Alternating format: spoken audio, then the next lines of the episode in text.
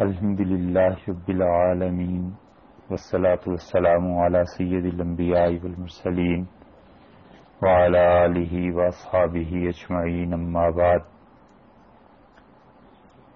حج کے بیانات کے معاملے میں مزدلفہ کے متعلق احکامات آپ نے سنے۔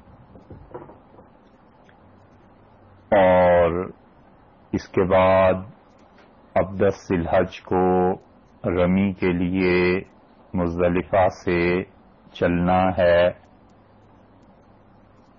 اور اس سلسلے میں آخری حدیث جو آپ سے عرض کی تھی وہ یہ تھی کہ نبی کریم صلی اللہ علیہ وسلم دس الحج کی صبح صادق کے بعد آپ نے مزدلفہ میں نماز فجر کی پڑھائی مشار حرام میں اور اس کے بعد آپ نے مینا کا رخ فرمایا اور مینا کے لیے مزدلفہ سے حضور اقدس صلی اللہ علیہ وسلم اس وقت نکلے ہیں جبکہ فجر میں صرف پانچ منٹ سمجھ لیں، طلوع آفتاب میں سورج کے نکلنے میں فجر میں نہیں، بلکہ سورج کے نکلنے میں صرف پانچ منٹ کا وقفہ رہ گیا ہوگا۔ حدیث میں آیا ہے، ایسے کہ دو رکعتیں جتنے وقت میں ادا کی جا سکیں، ایسے رسول اللہ صلی اللہ علیہ وسلم مزدلفہ سے مینا کے لیے چلے۔ اور یہ بھی عرض کیا جا چکا ہے کہ مزدلفہ میں صبح صادق کے بعد وقوف ہے اور وہ وقوف واجب ہے۔ اور صبح صادق کے بعد دس الحج کو مزدلفہ میں ٹھہرنا یہ ضروری ہے اور حضور اقدس صلی اللہ علیہ وسلم نے صبح صادق کے فوراً بعد نماز پڑھائی، جیسے کہ حضرت عبداللہ ابن مسعود رضی اللہ عنہ کی روایت میں آتا ہے اور پھر اس کے بعد آپ نے وقوف فرمایا یہاں تک کہ سورج نکلنے میں دو رکعتوں کے برابر وقت رہ گیا تو رسول اللہ صلی اللہ علیہ وسلم نے مینا کے لیے اپنے جانور، اپنی اونٹنی کو حرکت دی۔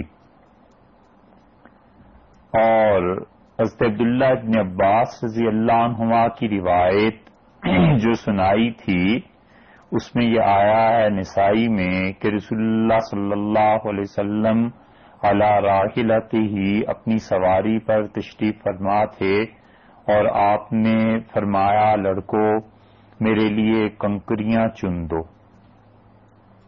اور حضرت عبداللہ ابن عباس رضی اللہ عنہ لائے۔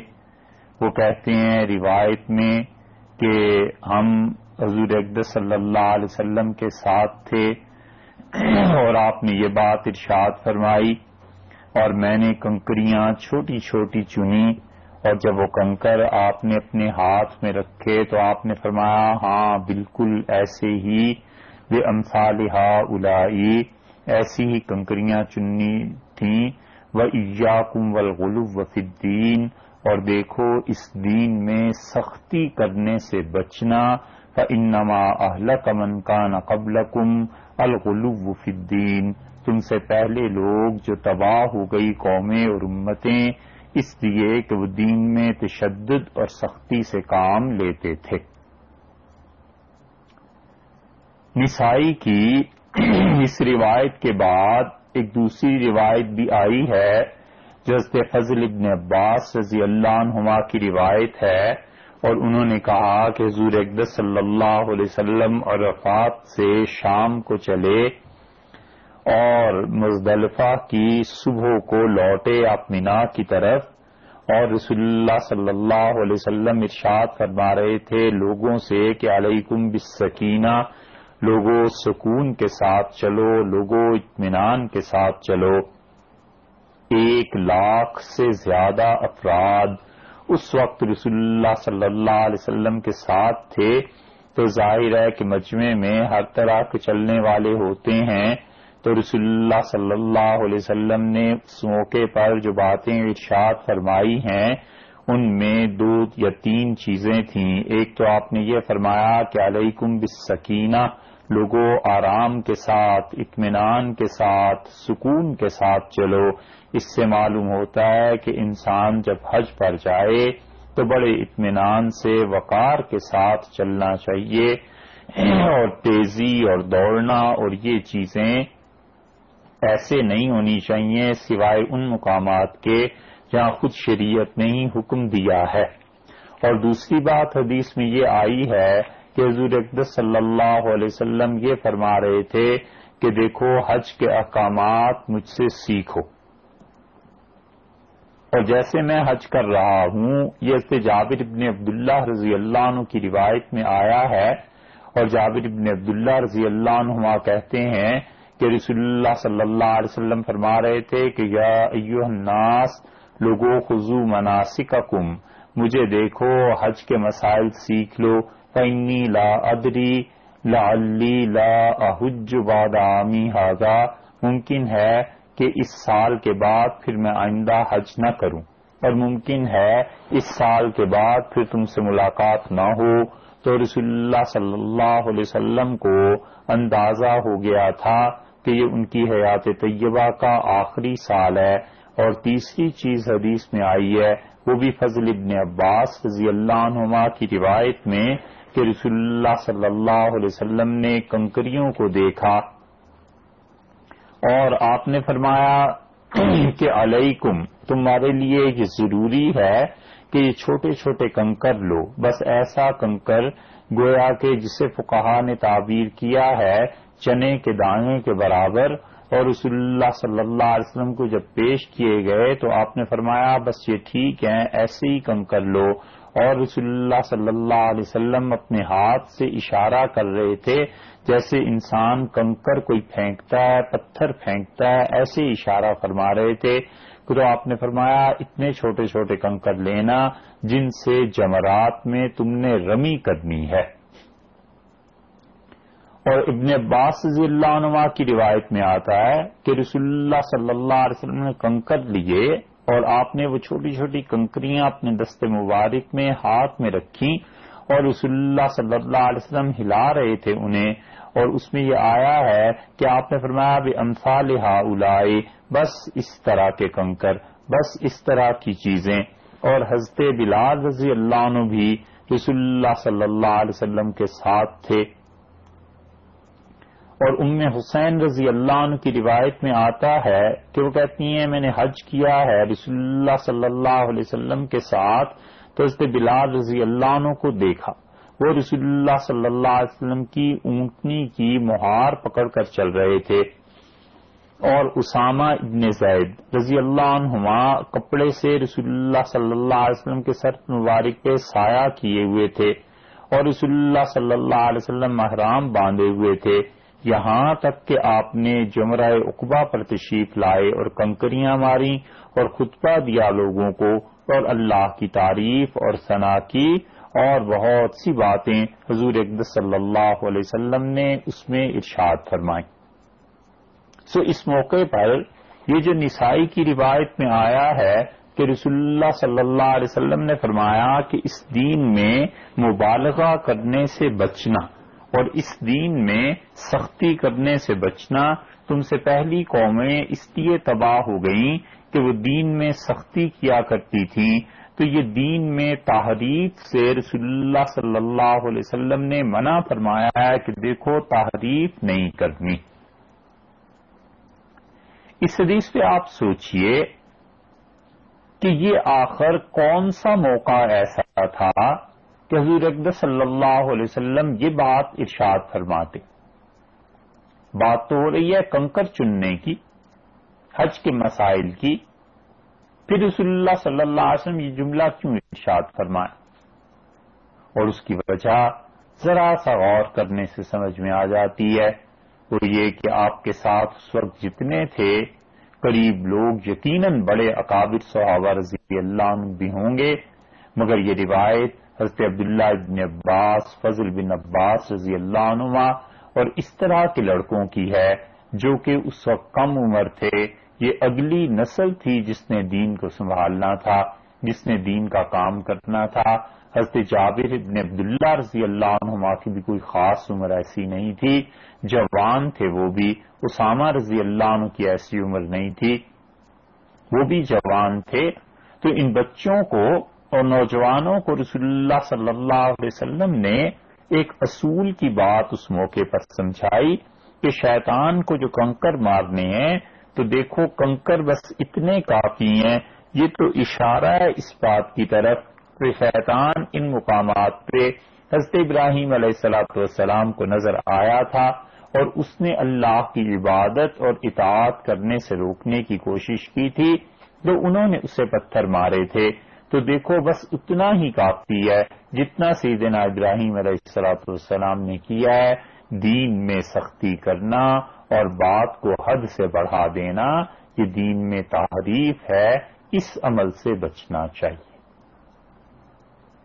یہ وہ پیغام ہے جو رسول اللہ صلی اللہ علیہ وسلم نے امت کو بھی دیا اور اس وقت جو بچے اور نوجوان تھے انہیں سکھایا کیونکہ جوانی میں جوش، جذبہ، قوت، طاقت، کھولتا ہوا، گرم خون ہوتا ہے، انسان چاہتا ہے کہ خدا کے دین پر عمل کرے اور کبھی کبھی چونکہ اس میں مبالغے کی حد تک بھی جا سکتا ہے، اس لیے منع فرما دیا گیا کہ دیکھو ایسے نہیں کرنا ہے، بلکہ جس طرح میں کر رہا ہوں ویسے کرنا ہے۔ اس مبالغے کا یہ نتیجہ ہے۔ کہ آپ جمعرات میں چاہیں رمی میں دیکھیں، تو آپ کو بیسوں جوتے مل جائیں گے۔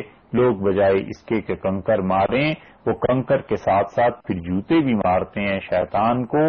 یہ دین میں حد سے بڑھی ہوئی بات ہے۔ اور یہ دین کا ایسا پہلو ہے جس سے معلوم ہوتا ہے کہ لوگ جذبات کی رو میں بہ جاتے ہیں، اپنے غصے کا اظہار کرتے ہیں اور وہ شریعت پہ عمل نہیں کرتے۔ وہ تو اپنے اندر کی خواہش پر عمل کر رہے ہوتے ہیں۔ اور کبھی کبھی انسان کو نیکی کے کام میں اور اپنے اندر کی خواہش میں فرق کرنا بڑا دشوار ہو جاتا ہے۔ یہ ایسے مواقع پر وہی انسان کی رہنمائی کرتی ہے اور وہی بتاتی ہے کہ کیا کام کرنا ہے اور کیا کام نہیں کرنا حد سے زیادہ دین میں سختی سے کام لینا اور حد سے زیادہ بڑھ جانا اور شدت پیدا کرنا، یہ سب چیزیں ایسی ہیں جن کو رسول اللہ صلی اللہ علیہ وسلم نے رد فرمایا ہے۔ اس لیے دین میں پختگی سے عمل کرنا ایک الگ بات ہے۔ مثلاً ایک آدمی نفل پڑھتا ہے، روز فرض کر لیجیے دو نفل، چار، دس، بیس نفل پڑھتا ہے۔ اچھی بات ہے۔ ساری عمر پڑھتا رہے۔ اچھا ہے۔ رسول اللہ صلی اللہ علیہ وسلم کوئی نیک کام شروع کرتے تھے اور پھر فرماتے تھے کہ اس کو مسلسل کرتے رہو۔ بہت اچھی بات۔ لیکن انہی نوافل کو اگر وہ کسی اور آدمی کے لیے ضروری سمجھنا شروع کر دے تو پھر آپ سوچئے یہ بات کہاں سے کہاں جا پہنچے گی۔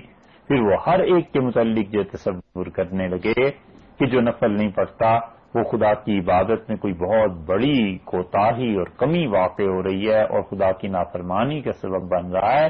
یہ غلط بات ہے یہ اس کی اپنی طبیعت کا مبالغہ ہے جسے وہ دوسروں پر ٹھونسنا چاہتا۔ اس لیے اللہ کا یہ دین صحیح فطرت کے مطابق ہے۔ خام خواہ جذبات کی رو میں بہنا اور دین کے نام پہ سختی کرنا اور دین کے نام پہ تشدد اور وہ چیزیں جو انسان نے اپنے لیے نفل کے درجے میں چاہے ضروری قرار دے دی ہوں، انہیں دوسروں پر بھی ٹھونسنا، حتیٰ کہ کبھی کبھی اپنے پہ بھی مسلط کر لینا، یہ سب چیزیں انسان کو گمراہی کی طرف لے جاتی ہیں۔ اور ان چیزوں سے بڑی شدت سے اجتناب کرنا چاہیے اور کبھی ایسے کاموں میں نہیں پڑنا چاہیے۔ اس کی مثال آپ ایسے سمجھ لیجیے، جیسے ایک صاحب مسافر تھے اور وہ مسجد میں آتے تھے اور انہیں ظہر کے بعد کوئی ضروری کام پیش تھا چند دن کے لیے۔ تو وہ جو ہی فرض نماز کا سلام پھرتا تھا، وہ اٹھ کے چل پڑتے تھے اپنے ضروری کام کے لیے جو ان کے لیے فرض تھا۔ ایک دن ایک بوڑھے تھے بابا جی انہوں نے ان کا ہاتھ پکڑ لیا اور کہا ان سے کہ مولوی صاحب، یہ جو روز تم فرض پڑھ کے اٹھ کے بھاگ کھڑے ہوتے ہو، یہ کیوں باقی نفل کیوں نہیں پڑھتے؟ تو انہوں نے کہا بابا جی بات یہ کہ میں مسافر ہوں اور مجھے فوراً کہیں پہنچنا ہوتا ہے، اس لیے میں یہ جو نفل ہیں، وہ چھوڑ دیتے ہیں۔ تو ان بابا جی نے انہیں جواب دیا، انہوں نے کہا، بیٹے، مولوی صاحب، یہ نفل بھی فرض ہوتے ہیں، پڑھنے چاہیے۔ یہ ہے دین میں مبالغہ۔ نفل تو نفل ہی ہوتے ہیں۔ اگر کسی انسان نے نہیں پڑھے، تو کسی کو حق نہیں پہنچتا کہ اس سے جا کے پوچھے کہ تم نے نفل کیوں نہیں پڑھے۔ ہاں ایک بات ہے اور وہ یہ ہے کہ کہیں کسی کا تعلق ہو تربیت کا، باپ ہے اپنی اولاد کی تربیت کرتا ہے، شیخ ہے اپنے مریدوں کی تربیت کرتا ہے، وہ ایک الگ مسئلہ ہے۔ لیکن عام مسلمانوں میں جو دین میں تباہی آ جاتی ہے، اس کا بہت بڑا سبب یہ تشدد ہے جس کو رسول اللہ صلی اللہ علیہ وسلم نے اپنی وفات سے صرف چار مہینے پہلے بھی زور دیا ہے، منع کیا ہے۔ اور آپ ساری حیات طیبہ میں اس کو منع فرماتے رہے ہیں۔ آج کل جو دین میں تباہی آ گئی ہے، اس کی ایک وجہ ان لوگوں کے اعمال بھی ہیں جو دوسروں پر دین کو ٹھونسنا چاہتے ہیں اور دین کے بگڑنے کا یہ بہت بڑا سبب ہے۔ حج کے ان احکامات میں قبل اس کے کہ ہم رمی کی طرف چلیں، ایک بات اسی معاملے میں جو ضروری محسوس ہوتی ہے، وہ بھی آپ سے عرض کر دی جائے۔ حضرت اقدس شاہ ولی اللہ محدث دلوی رحمت اللہ علیہ نے حجت اللہ البالغہ میں بڑی نفیس مباحث کی اور شاہ ولی اللہ محدث دلوی رحمت اللہ علیہ ایسا اللہ کا کرم تھا، ایسا اللہ کا انعام تھا جو ہندوستان میں خدا نے بڑا بڑا نادر وجود تھا شاہ صاحب رحمت اللہ علیہ کا اور حجت اللہ البالغا شاہ صاحب کی ان بے نظیر کتابوں میں سے ہے جن کتابوں کو سبکن سبکن کسی استاد سے پڑھنا چاہیے۔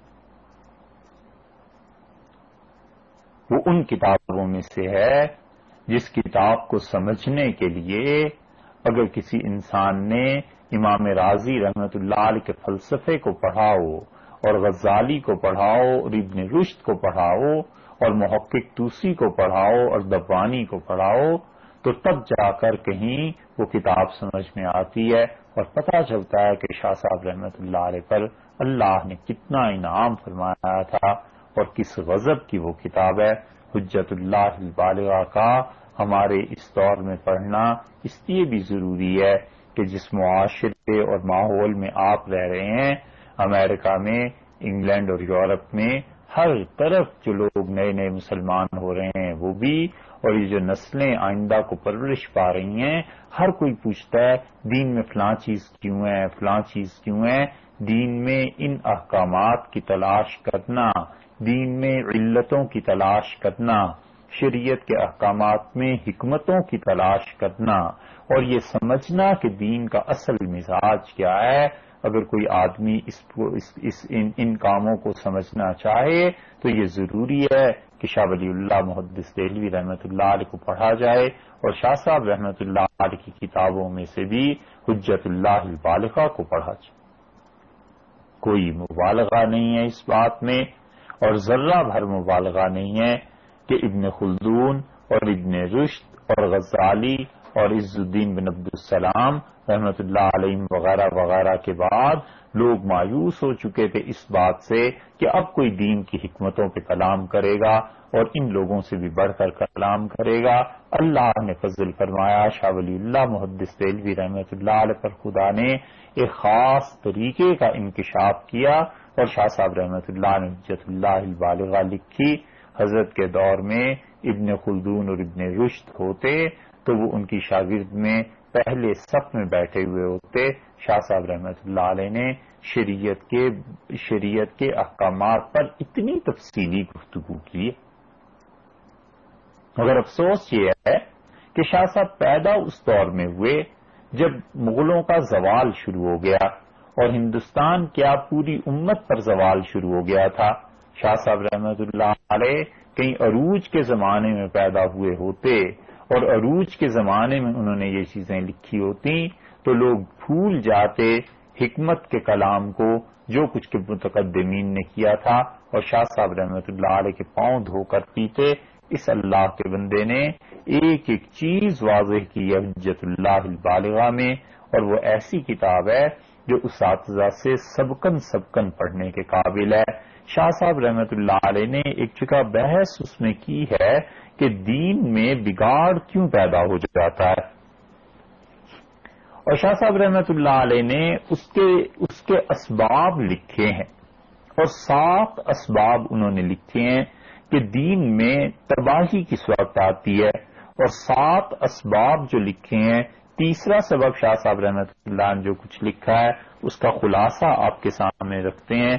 شاہ صاحب رحمت اللہ علیہ کا فرمانا یہ ہے، حجت اللہ میں کہ دین کے بگاڑ کا تیسرا سبب تشدد ہے۔ اور تشدد کے معنی ہے سختی کرنا۔ یعنی ایسی سخت عبادتیں اختیار کرنا جس کا حکم شریعت نے نہیں دیا۔ شریعت نے بس یہ بتایا تھا کہ کنکر مارنے۔ اور اب کوئی آدمی جوتے مارتا ہے تو یہ ایسی چیز اختیار کر رہا ہے جس کا شریعت نے سرے سے حکم ہی نہیں دیا۔ یہ مثال تو اپنے پاس سے دے رہے ہیں۔ شاہ صاحب رحمت اللہ علیہ مثال دی ہے۔ وہ کہتے ہیں جیسے ہمیشہ روزے رکھنا، رات رات بھر نماز پڑھنا، بیوی سے بے تعلق رہنا، شادی نہ کرنا اور حضور اقدس صلی اللہ علیہ وسلم کی سنتوں کا اس طرح التظام کرنا، اس طرح انہیں ضروری قرار دینا جسے کوئی چیز فرض ہو جائے۔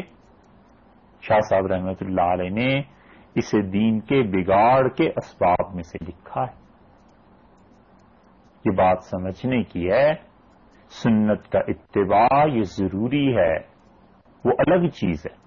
کہ آدمی سنت پر، اتباع سنت پر قائم رہے؟ مگر اتباع سنت کو فرض کے درجے میں لے آئے کہ کسی حال میں اسے نہیں چھوڑنا، یہ بات اپنی حد تک بھی مناسب ہو سکتی ہے، لیکن دوسروں کے لیے مناسب نہیں۔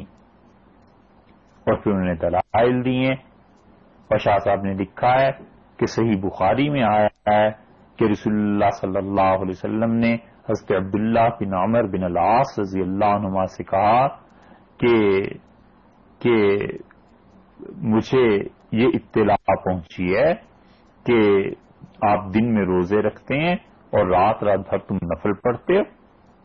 تو حضرت عبداللہ رضی اللہ عنہ نے کہا کہ اللہ کا رسول ایسے ہی ہے۔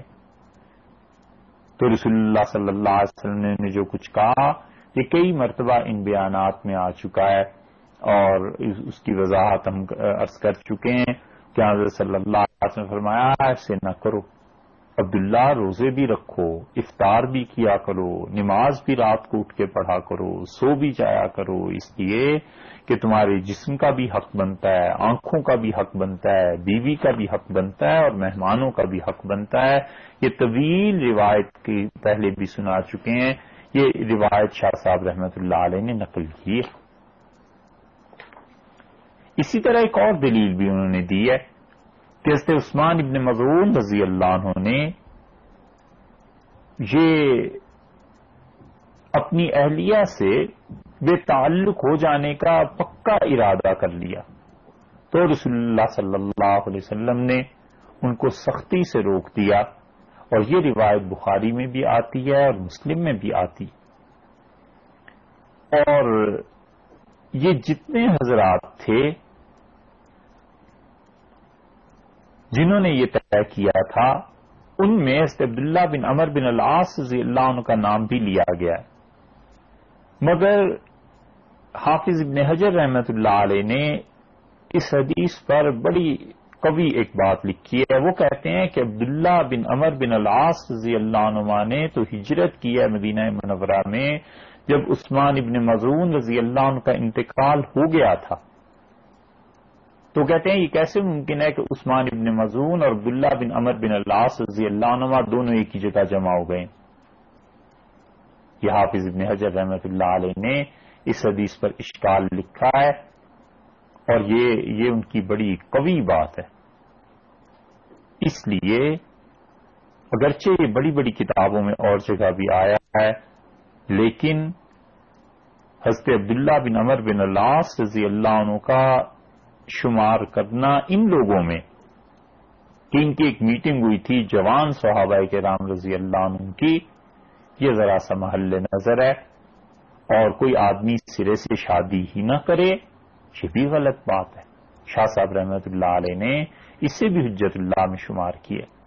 پھر انہیں عبداللہ ابن مسعود رضی اللہ عنہ کی روایت بھی لکھی ہے۔ اور انہوں نے کہا کہ ابن مسعود رضی اللہ عنہ نے فرمایا کہ تم میں سے کوئی شخص اپنی نماز میں شیطان کا حصہ نہ لگائے۔ اور پھر انہوں نے فرمایا کہ نماز کے بعد دائیں جانی بھی مڑنا چاہیے۔ کوئی آدمی جب یہ سمجھنے لگے کہ صرف دائیں جانب ہی مڑنا ہے، تو وہ کہتے ہیں کہ یہ شیطان کا حصہ بن جائے گا۔ کیونکہ جب کوئی آدمی دائیں سمت میں ہمیشہ مڑا کرے گا، تو وہ اسے سنت سمجھنے لگے گا۔ اور ابن مسعود رضی اللہ عنہ نے کہا، میں نے بارہا رسول اللہ صلی اللہ علیہ وسلم کو بائیں جانب مڑتے ہوئے بھی دیکھا۔ تو حالانکہ دائیں جانب کا مڑنا یہ سنت سے ثابت ہے، اس کے باوجود اگر کوئی اسے واجب اور فرض کے درجے میں لے آئے، ابن مسعود رضی اللہ نے کہا، دیکھو، شیطان کو اس کا شیطان کا حصہ لگ جائے گا، جو چیز سنت کے درجے میں ہے، اسے سنت ہی رکھو، فرض اور واجب تک نہ لے جان بارہویں میں یہ روایت آئی ہے۔ حضرت نے اس روایت کو دلیل وہاں پیش کیا ہے۔ اور چوتھی دلیل، وہ تو صحیح بخاری میں بالکل آغاز میں آ گئی ہے۔ حدیث شاہ صاحب رحمۃ اللہ نے اس کا بھی ذکر کیا ہے کہ رسول اللہ صلی اللہ علیہ وسلم نے ارشاد فرمایا کہ دیکھو، یہ دین آسان ہے۔ نہیں یوشاد دین احدن اللہ غلبہ اور کوئی آدمی اس دین سے کشتی لڑے گا۔ کوئی بھی آدمی جو اس دین سے، اس دین سے پہلوانی کرنے کی کوشش کرے گا، کوئی بھی آدمی جو اس دین کے مقابلے میں ڈٹ کے اس پر عمل کرنے کی ایک ایک چیز کی ٹھان دے گا اللہ غلب دین اس پر غالب آ جائے گا اور وہ اس کو پچھاڑ دے گا۔ تو دین میں میانہ روی مطلوب ہے، تشدد ممنوع ہے، کیونکہ تشدد سے تحریف کا دروازہ کھل جاتا ہے اور جب یہ تعمک اور تشدد میں مبتلا شخص کسی قوم کا سردار بن جائے، کسی قوم کا معلم بن جائے، اور شاہ صاحب رحمت اللہ علیہ نے لکھا ہے، تو اس کا طرز عمل دیکھ کر لوگ یہ گمان کرنے لگیں گے کہ یہ شریعت کا حکم ہے اور اللہ کی پسند ایسی ہے۔ اس طرح غیر شرعی چیزیں شریعت میں آ جائیں گی۔ وہذا داؤن شاہ صاحب رحمت اللہ علیہ فرماتے ہیں، یہ ہے وہ بیماری روحبان الہود ون نسارا جو یہودیوں اور عیسائیوں کے بزرگوں میں بیماری آ گئی تھی۔ کہ ان کے بزرگ جو کچھ کرتے تھے، وہ دین میں حضرت عیسیٰ علیہ والسلام کی پیروی کی بجائے تعمک تشدد، بہت زیادہ اپنے اوپر سختی کرنا، یہ جو وہ کرتے تھے نا، نتیجہ اس کا یہ نکلا کہ دین کچھ کا کچھ ان کا بگڑ گیا اور کچھ کی کچھ بات ہو گئی۔ اس لیے تحریف کے اسباب میں سے دین میں یہ ہے کہ کوئی آدمی ایسے کام کرنے لگے جو شریعت نے نہیں بتائے۔ شریعت نے تو حکم دیا ہے میانہ روی کا۔ نفلی کاموں میں اعتدال ضروری ہے۔ جو نفل نماز نمازیں رسول اللہ صلی اللہ علیہ وسلم تجویز کی ہیں، جو مقدار تجویز کی ہے، شاہ صاحب رحمۃ اللہ تو یہاں تک لکھتے ہیں کہ ان سے آگے نہیں بڑھنا چاہیے۔ اور وہ کہتے ہیں کہ اس سے طرح طرح کی خرابیاں پیدا ہو جاتی ہیں۔ اور پھر انہوں نے ان لوگوں پر بھی تنقید کی ہے، جو لوگ اپنے بزرگوں کے قول اور فعل کو دین میں دلیل کے طور پر پیش کرتے ہیں۔ اور شاہ صاحب رحمت اللہ نے کمال کی چیز جو لکھی ہے، وہ کہتے ہیں کہ بزرگ جو ہوتے ہیں، انہیں معصوم سمجھ لینا یہ بھی دین میں تحریف کا ایک راستہ ہے۔ آپ لوگ اس بات پر غور کریں کہ آج امت میں جتنے بھی فرقے ہیں، اس امت میں ان میں سے کسی کے بزرگوں کے متعلق آپ یہ کہہ دیجیے کہ ان سے اس مسئلے میں، اس فتوے میں غلطی ہو گئی تسامو ہو گیا۔ تو ایسے جیسے آگ لگ جائے، اچھل پڑتے ہیں کہ نہیں، ہمارے حضرت وہ تو غلطی کر ہی نہیں سکتے۔ نہیں، ان کا فتویٰ تو بالکل درست ہے۔ یہ کیا چیز ہے؟ سیدنا معاویہ رضی اللہ عنہ کے متعلق اگر ہم کہیں کہ اجتہادی خطا ان سے ہوئی تھی، سیدنا علی رضی اللہ عنہ کے مقابلے میں اسے سن لیں گے۔ مگر اپنے مشائق اور بزرگوں کے متعلق اتنا بھی سننا جو گوارا نہیں کرتے، یہ قوم اس بزرگ پرستی میں مبتلا ہو گئی ہے، یہ امت جس کی وجہ سے گمراہیاں آتی ہیں۔ ہمارا عقیدہ ہے کہ آخری معصوم حضور اقدس صلی اللہ علیہ وسلم تھے اور ان کے بعد ہر آدمی اس سے غلطی بھی ہو سکتی ہے اور صحیح کام بھی ہو سکتے ہیں۔ عصمت لوازمات نبوت میں سے تھی اور ختم نبوت کے ساتھ ساتھ عصمت اور معصومیت ختم ہو گئی۔ رسول اللہ صلی اللہ علیہ وسلم کوئی بھی معصوم نہیں۔ تو اپنے بزرگوں کے متعلق یہ سوچنا کہ ان کا فتویٰ تو غلط ہو ہی نہیں سکتا۔ اور ہمارے حضرت تو بالکل سو فیصد معصوم تھے، علیہ اللہ یہ ہے وہ گمراہی کی چیزیں جو اب امت کے ہر فرقے میں آ گئی ہیں کہ کوئی صحابہ رضی اللہ عنہ کے خلاف بات کر لے، اسے سن لیں گے، اپنے اکابر کے متعلق نہیں سنیں گے۔ سو یہ اکابر پرستی کی بات ہے۔ اور پرستش اللہ کی چاہیے، اتباع حضور اقدس صلی اللہ علیہ وسلم کا چاہیے، سنت، کتاب اور اسی طرح اس کے بعد جو فقہا کا اجتہاد ہے، اس اجتہاد پر بزرگوں کو پرکھا جاتا ہے۔ یہ نہیں ہے کہ بزرگوں کے اعمال دیکھ کر کوئی عمل اپنے بنایا کرتا ہے۔ وہ تو حضور اقدس صلی اللہ علیہ وسلم تھے جن کو دیکھ کر اپنے اعمال بنائے جاتے تھے۔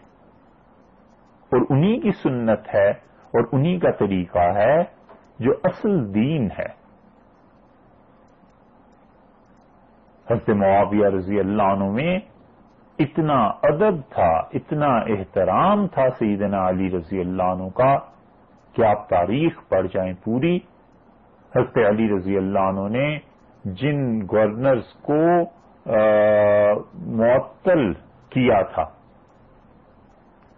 ان کے نام خط لکھے کہ آپ اپنے عہدے سے ہٹائے جا رہے ہیں۔ یہی خط انہوں نے سیدنا معاویہ رضی اللہ عنہ کو بھی لکھا تھا۔ اور سے معاویہ رضی اللہ عنہ نے ان کی اس بات کو ماننے سے انکار کر دیا۔ اس کے باوجود کہ سب کچھ ہوا ہے، حضرت معاویہ رضی اللہ عنہ نے، حضرت علی رضی اللہ عنہ کے ادب اور احترام کی وجہ سے کبھی بھی ان کی زندگی میں اپنے آپ کو امیر المومنین نہیں کہا۔ حضرت حسن رضی اللہ عنہ کی صلح تک انہوں نے اپنے آپ کو امیر المومنین نہیں کہا۔ کیونکہ وہ سمجھتے تھے کہ امیر المومنین اتنی بڑی ہستی اور شخصیت، یہ یہ یہ مقام اور یہ رتبہ علی رضی اللہ عنہ ہی کو جچتا ہے اور حضرت علی رضی اللہ عنہ ہی اس کے زیبا، انہی کے جسم مبارک پر یہ قبا سجتی ہے۔ انہوں نے کبھی اپنے آپ کو امیر المومنین نہیں کہا۔ یہ ادب اور احترام تھا سیدنا علی رضی اللہ عنہ کا۔ اس کے باوجود حضرت معاویہ رضی اللہ عنہ سے ہمارے عقائد میں یہ بات شامل ہے۔ کہ اجتہادی طور پر غلطی ہوئی۔ اس کو سن لیتے ہیں۔ لیکن آپ کسی کے بزرگوں کے بارے میں کہہ کے دیکھیے تو نہیں سن سکتے۔ یہ ہے اکابر پرستی اور شاہ ولی اللہ رحمت اللہ علیہ نے حجت اللہ میں اسی لیے انہوں نے کئی خرابیاں گنی ہیں کہ جب کوئی انسان عبادات میں اعتدال سے ہٹ جاتا ہے تو انہوں نے ایک مقام پر پانچ خرابیاں اس کی گنوائی وہ کہتے ہیں کہ ایک خرابی تو یہ پیدا ہو جاتی ہے کہ طبیعت بھر جاتی ہے۔ نفس میں فطور پیدا ہو جاتا ہے۔ مثلا یہ مثال اپنے پاس سے دے رہے ہیں۔ جیسے ایک آدمی روز سو نفل مان لے پڑتا رہے، تو وہ جو دو نفل پڑھنے میں اللہ کے ساتھ تعلق پیدا ہو جاتا تھا نا خوشو اور خضو اللہ کے ساتھ دھیان بن جاتا تھا۔ وہ اب کتنے دن چلے گا سو نفل میں؟ نتیجہ یہ کہ نیاز مندی کا اظہار جو ہونا چاہیے تھا، وہ نہیں ہو سکتا۔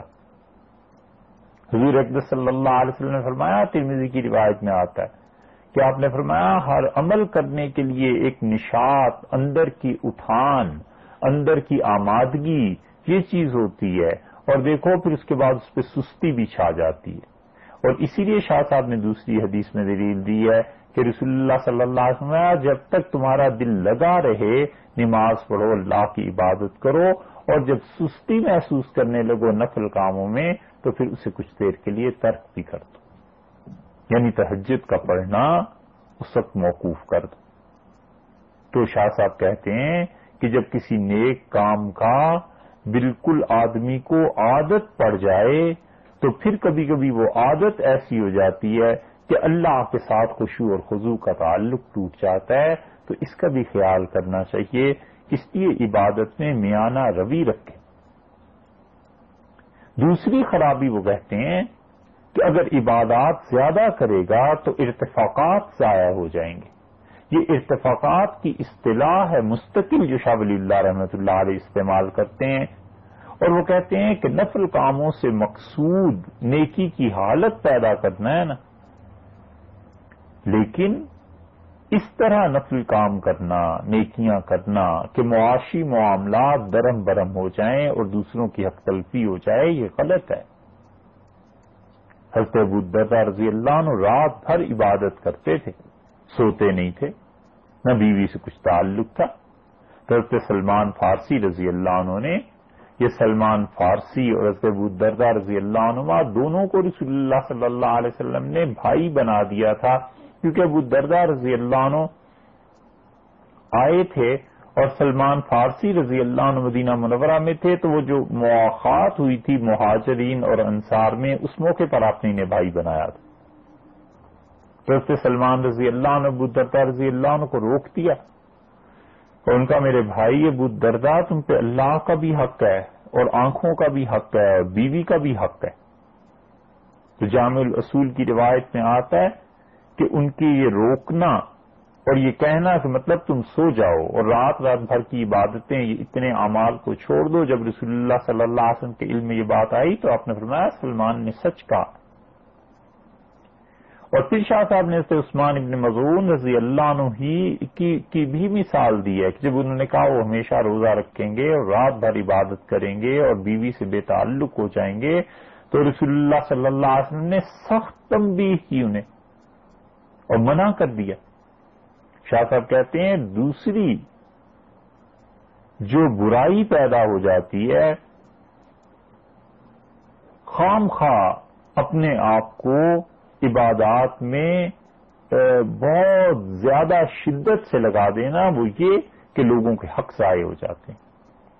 اور تیسری خرابی شاہ صاحب رحمت اللہ علیہ کہتے ہیں کہ ساری عبادات تو انسان کر نہیں سکتا۔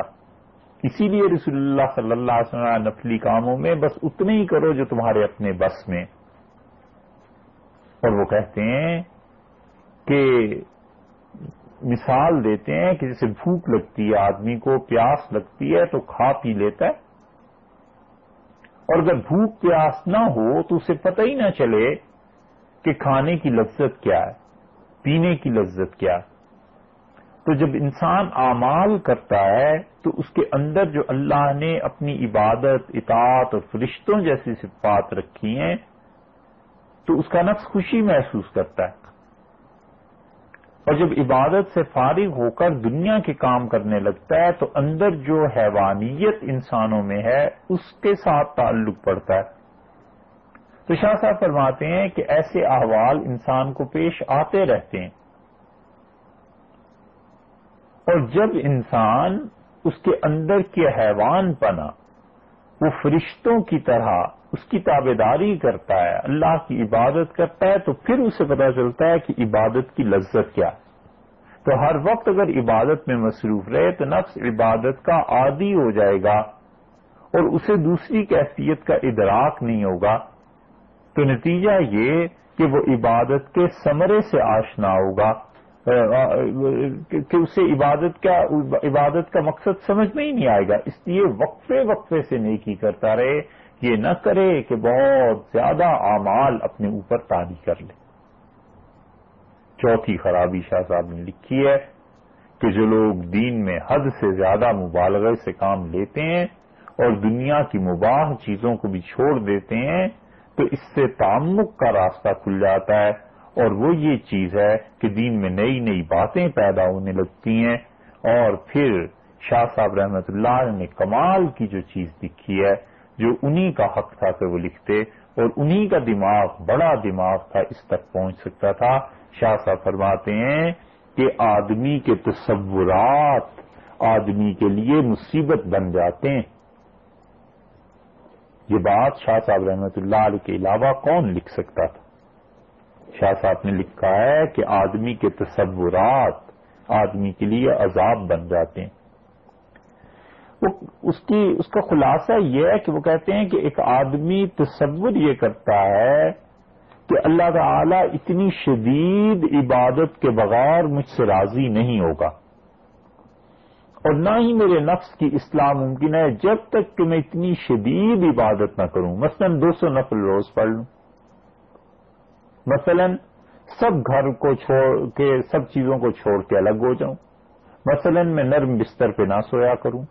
یہ مثالیں اپنے پاس سے ہم دے رہے ہیں۔ تو کہتا ہے کہ اللہ اتنی شدید عبادت کے بغیر تو مجھ سے راضی ہی نہیں ہوگا۔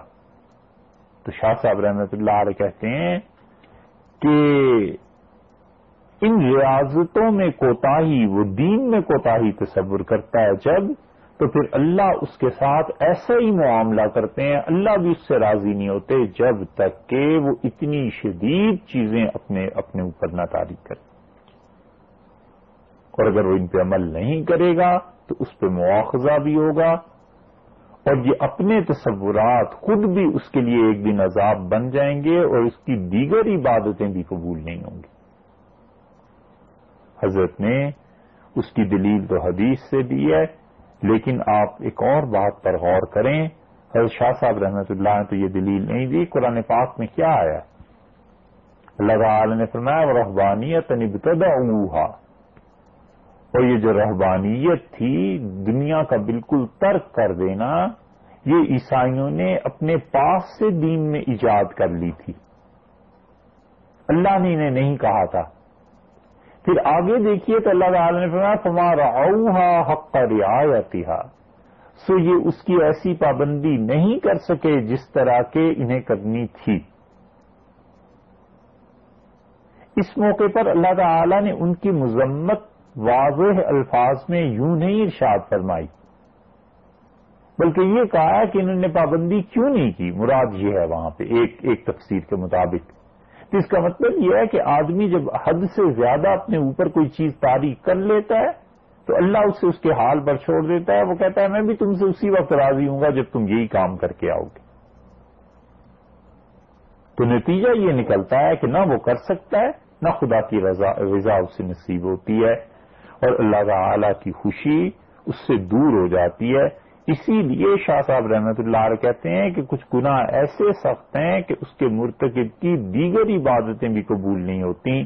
تو یہ گناہ یعنی اپنے سر پہ خود عبادت کو لے لینا، اتنا زیادہ جو شریعت نے اسے، اس کو حکم نہیں دیا ہے۔ وہ کہتے ہیں پھر اس عبادت کو اگر چھوڑ دے گا تو یہ بہت سنگین گناہ بن جائے گا۔ ان خرابی، پانچ خرابیاں شاہ صاحب نے گنی ہیں اور پھر وہ کہتے ہیں کہ رسول اللہ صلی اللہ علیہ وسلم نے اپنی امت کو یہ حکم دیا ہے کہ امت سہولت کے اعمال کرتی رہے۔ یہ ہے اصل تشریح جو عرض کرنا تھی آپ سے اس حدیث کی۔ جو رسول اللہ صلی اللہ علیہ وسلم نے وفات سے پہلے ایک جملہ ارشاد فرمایا نا، اس حج میں تین مہینے پہلے تقریباً، کہ بچنا اس دین میں سختی سے۔ بچنا اس دین میں غلوف سے۔ یہ شاہ صاحب رحمۃ اللہ علیہ کی تشریحات، شاہ ولی اللہ صاحب رحمۃ اللہ علیہ کی حجت اللہ البالغ میں پڑھنے سے تعلق رکھتی ہیں۔ اور اس کی ایک عام فہم مثال آپ سے اور بھی عرض کریں۔ اور وہ ہے جنریشنز کا گیپ نسلوں کا فرق۔ ایک نسل اللہ کی عبادت کرتی ہے اب جو اگلی نسل آتی ہے نا اس سے، جیسے آپ فرض کر لیجیے ایک آدمی کی عمر آج ساٹھ برس ہے، اب اس کے سامنے ایک لڑکا عبادت کرتا ہے، خدا کی تیس برس کا، پینتیس برس کا، تو ان دونوں کے درمیان پچیس برس کا فرق ہے، تیس برس کا فرق ہے، یہ جنریشن گیپ ہے، یہ نسلوں کا فرق ہے۔ اب وہ ساٹھ برس کا آدمی اگر اٹھ کے یہ سوچنے لگے کہ یہ بھی خدا کی ویسی عبادت کرے جیسی میں آج عبادت کر رہا ہوں، تو یہ نہیں ہو سکتا۔ اس کی عبادت میں اگر کوئی کمی اور کوتاہی ہے، تو اس سے درگزر کرنا چاہیے۔ اس بچے کا شوق، ہمت بڑھانی چاہیے۔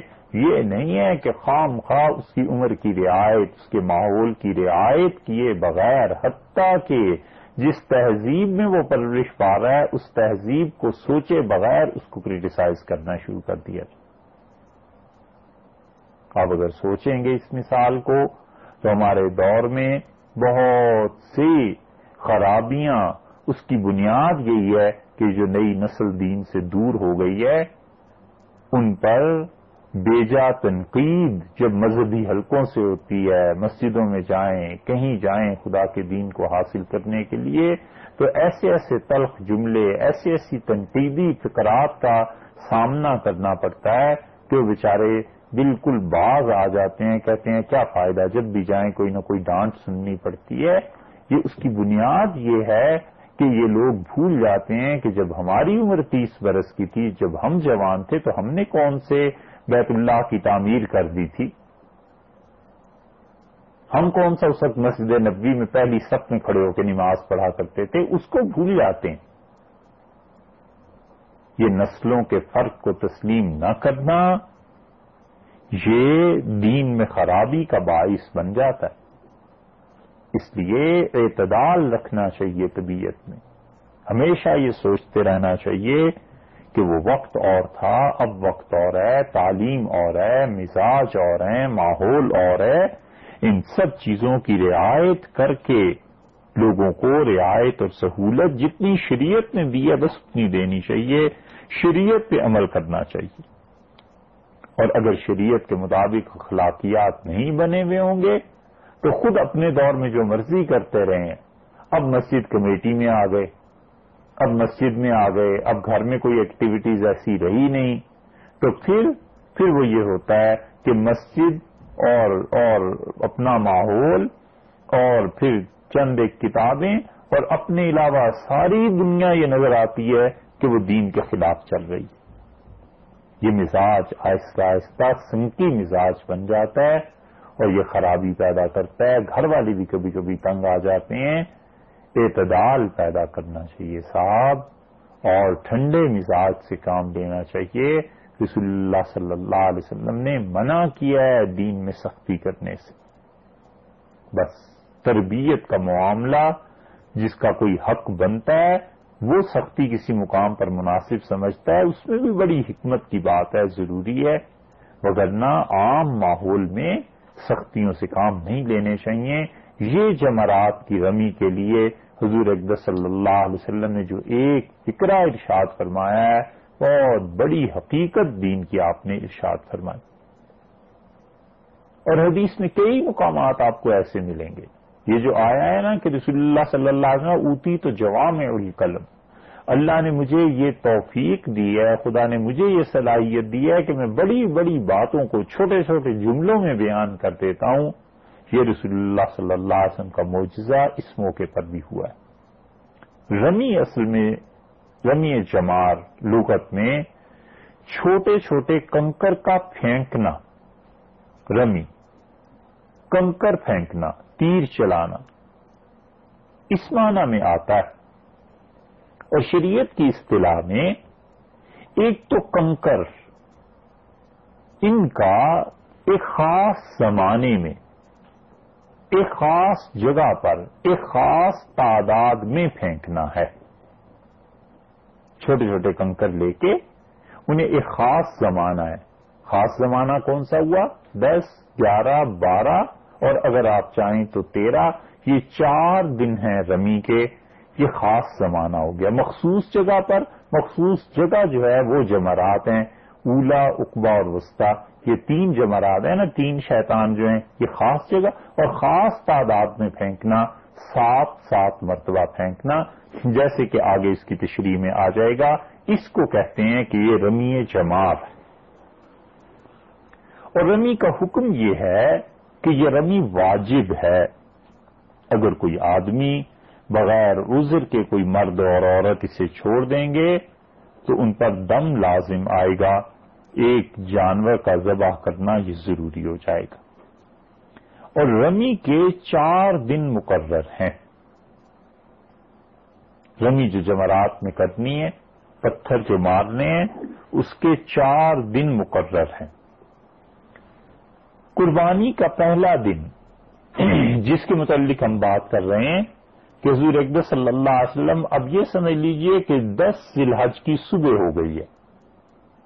اور اب ہم مینا میں پہنچ گئے ہیں۔ اب کرنا کیا ہے؟ آج کے دن دس ذی الحج کو یہ بار بار بات آئے گی جی، چار کام کرنے۔ ایک رمی کرنی ہے اور اس کے بعد نہر ہے، جانور کا ذبح کرنا ہے۔ اور اس کے بعد تیسری چیز سر کے بال کٹوانے یا منانے اور چوتھی چیز قربانی۔ سب سے پہلے رمی ہے۔ سب سے پہلے۔ اور اس کے بعد قربانی ہے۔ اور قربانی کے بعد حلق، سر کے بال منڈانے ہیں۔ اور چوتھی چیز طواف زیارت ہے۔ یہ چوتھی چیز ہے طواف زیارت۔ پھر عرض کرتے ہیں کہ سب سے پہلے رمی اس کے بعد نہر، قربانی کا کرنا، اور اس کے بعد بالوں کا منڈانا اور اس کے بعد چوتھی چیز جو ہے وہ طواف زیارت ہے۔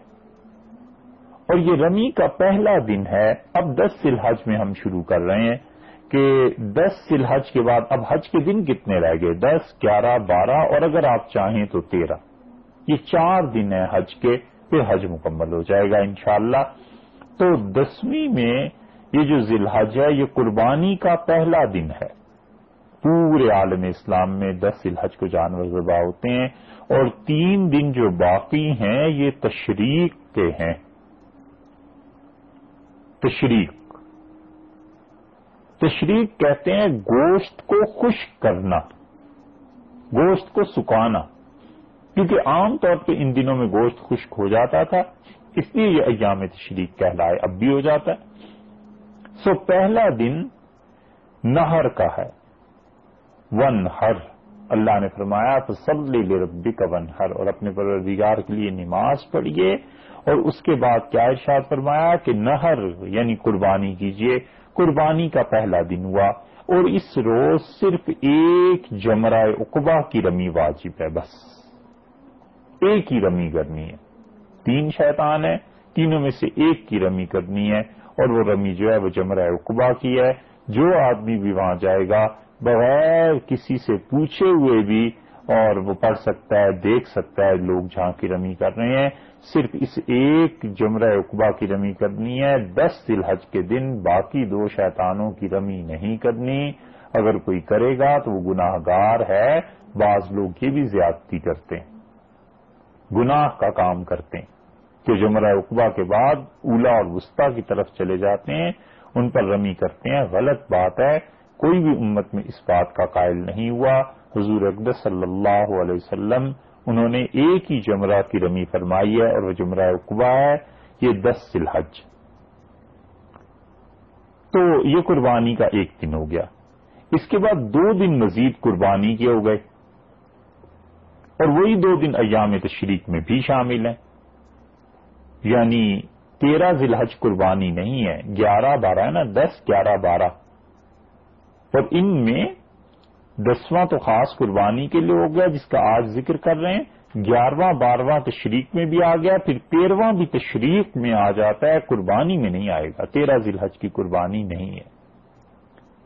ایام تشریق جو ہیں یعنی گیارہ ذلحج پہلے تو دس ذلحج تھا قربانی کا اب گیارہ ذلحج جو یام تشریق میں پہلا دن ہے، اس کو کہتے ہیں عام طور پہ یوم القر یعنی قرار کا دن، ٹھہرنے کا دن۔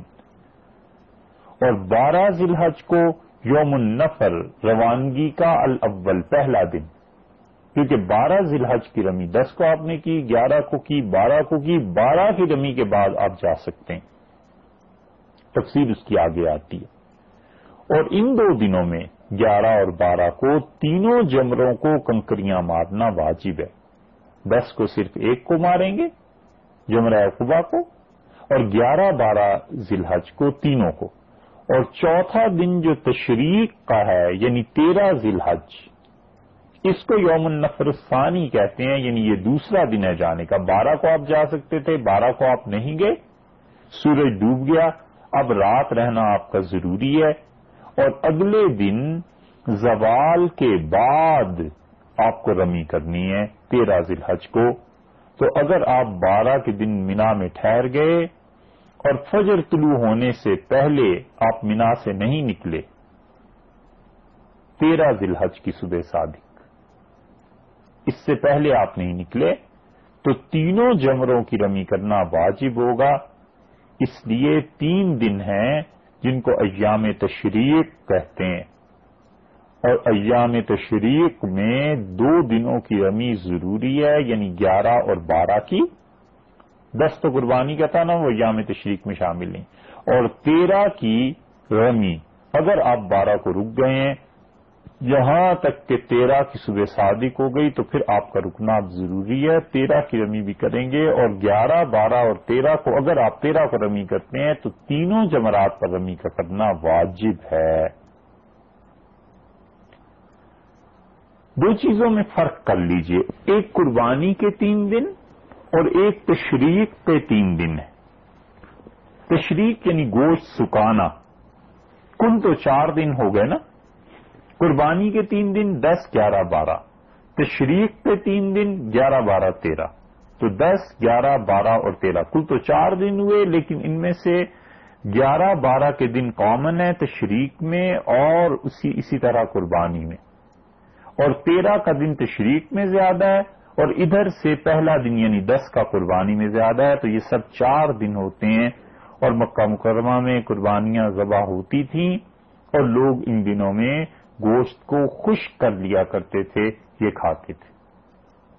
اور یہی وہ چیز ہے جو حضور اقدس صلی اللہ علیہ وسلم نے بھی ایک مرتبہ ارشاد فرمائی تھی۔ ایک آدمی آپ کی خدمت میں آیا اور اصل ہوتا یہ تھا کہ سوکھا گوشت جو ہوتا تھا نا، قربانیوں کا، گوشت سکھا لیا کرتے تھے۔ پھر یہ مکہ مکرمہ میں بکتا تھا۔ تازہ گوشت مہنگا ہوتا تھا اور سوکھا گوشت جو تھا سستا ہوتا تھا۔ تو وہ آدمی آیا اور حدیث میں آیا رسول اللہ صلی اللہ علیہ وسلم کا روب، نبی کریم صلی اللہ علیہ وسلم کی پرسنالٹی ان چیزوں کو دیکھ کے وہ کپ کپی اس پہ تاری ہو گئی۔ تو آپ نے اپنے پاس سے بٹھایا اور آپ نے فرمایا، مجھ سے کیوں ڈرتے ہو؟ ایسی کیا بات ہے؟ تمہیں پتا ہے، میں اس عورت کا بیٹا ہوں جو خشک گوشت خرید کے کھایا کرتی تھی۔ یعنی رسول اللہ صلی اللہ علیہ وسلم نے فرمایا، میری والدہ کے پاس اتنے پیسے نہیں ہوتے تھے کہ وہ تازہ گوشت استعمال کریں گھر میں۔ آپ نے فرمایا، میں تو اس خاتون کا بیٹا ہوں۔ یعنی مطلب یہ کہ ہم ایسے غریب گھرانے سے تعلق ہے ہمارا، مجھ سے ڈرنے کی کیا بات یہ رسول اللہ صلی اللہ علیہ وسلم نے گویا انہیں اپنے قریب کرنے کے لیے ایسا جملہ ارشاد فرمایا تاکہ وہ اپنی ضرورت یا دین یا جو بھی چیز ہے اس کا اظہار کر سکیں، بات کر سکیں۔ وغیرہ رسول اللہ صلی اللہ علیہ وسلم کا اصل روب اگر لوگوں پر ظاہر ہو جاتا تو حیبت کی وجہ سے لوگ آنظر صلی اللہ علیہ وسلم سے بات نہ کر سکتے۔ اسی لیے رسول اللہ صلی اللہ علیہ وسلم لوگوں میں گھل مل کے رہتے تھے، قریب کرتے تھے لوگوں کو، دور نہیں کرتے تھے۔ تو اس لیے یہ چار دن ہے اور امام نبوی رحمت اللہ علیہ نے مناسک میں یہ بات لکھی ہے کہ آٹھ ذلحج کو یوم ترویح کہتے ہیں۔ آٹھ ذلحج کو تو نکلتے ہیں نا حج کے لیے۔ اور نو ذلحج کو یوم عرفہ۔ اور دس ذلحج کو یوم نہر قربانی کا دن۔ اور گیارہ ذلحج کو یوم القر، جس دن ٹھہرنا ہے، مینا میں قرار ہے۔ اور پھر بارہ ذلحج کو نفر اول ہے۔ یعنی پہلا دن ہے جب چلنا ہے اور اس کے بعد تیرہ ذلحج کو نفر ثانی کہتے ہیں۔ یہ کل پانچ دن ہو گئے، حج کے آٹھ، نو، دس، گیارہ، بارہ اور تیرہ، چھ دن ہو گئے۔ چھ دن میں پہلا دن جو ہے، اس دن آپ مینا کے لیے چلے تھے۔ دوسرے دن نو کو آپ ارفا میں پہنچے۔ دس کے احکامات آج بیان کر رہے ہیں۔ گیارہ، بارہ، یہ دو دن ضروری ہیں اور تیرہ آپ کی مرضی ہے۔ تو یہ چار دن رمی کے ہو گئے اور ان میں یوم النہر یعنی دس سلحج کو صرف جمرائے اقبا کی رمی کرنا ہے۔ اور جمرائے اقبا کی رمی حضور اقدس صلی اللہ علیہ وسلم نے کی ہے جب آپ مزدلفہ سے تشریف لائے ہیں مینا میں اور رمی کے جواز کا شروع ہونے کا وقت جو ہے وہ دس سلحج کی صبح صادق سے شروع ہوتا ہے۔ دس ذلحج کو جب صبح صادق ہو جائے تو پھر شروع ہو جاتا ہے، اس سے پہلے رمی جائز نہیں۔ اور یہ جو صبح صادق کے بعد سے طلوع آفتاب تک کا وقت ہے، یہ مکرو ہے۔ عورتوں کے لیے مکرو نہیں، معذورین کے لیے مکرو نہیں، اس کی تشریح آگے آتی ہے۔ لیکن اصل میں تو یہ صبح صادق کے بعد سے شروع ہو جاتا ہے۔ اور اور زیادہ صحیح وقت حقیقت مصنون وقت جو ہے وہ دس سلحج کو جب صبح سورج نکل آئے، اس وقت سے لے کے زوال تک کا ہے۔ اور مباح وقت بغیر کراہت کے زوال سے لے کے دس سلحج کو مغرب تک ہے۔ اور بغیر کسی عذر کے مکرو یعنی کوئی عذر ہو تو پھر مکرو بھی نہیں ہوگا۔ اور عذر نہیں ہے تو پھر مکرو ہو جائے گا۔ وہ کب ہے؟ وہ مغرب سے لے کے اگلے دن صبح صادق تک۔ گیارہ ذلحج کی صبح صادق تک یہ پوری رات ہے۔ اور عورتیں ہیں، بوڑھے ہیں، ساتھ میں بچے ہیں، یہ مکرو بھی نہیں ہے، رات کو رمی کی جا سکتی ہے۔ تو گویا تین وقت ہو گئے، ایک سنت کے مطابق وقت ہو گیا اور دوسرا وقت مباح ہو گیا اور تیسرا مکرو ہو گیا۔ انشاءاللہ اس کے بعد رمی کی مزید تفصیلات بیان کریں گے۔ السلام علیکم ورحمۃ اللہ وبرکاتہ۔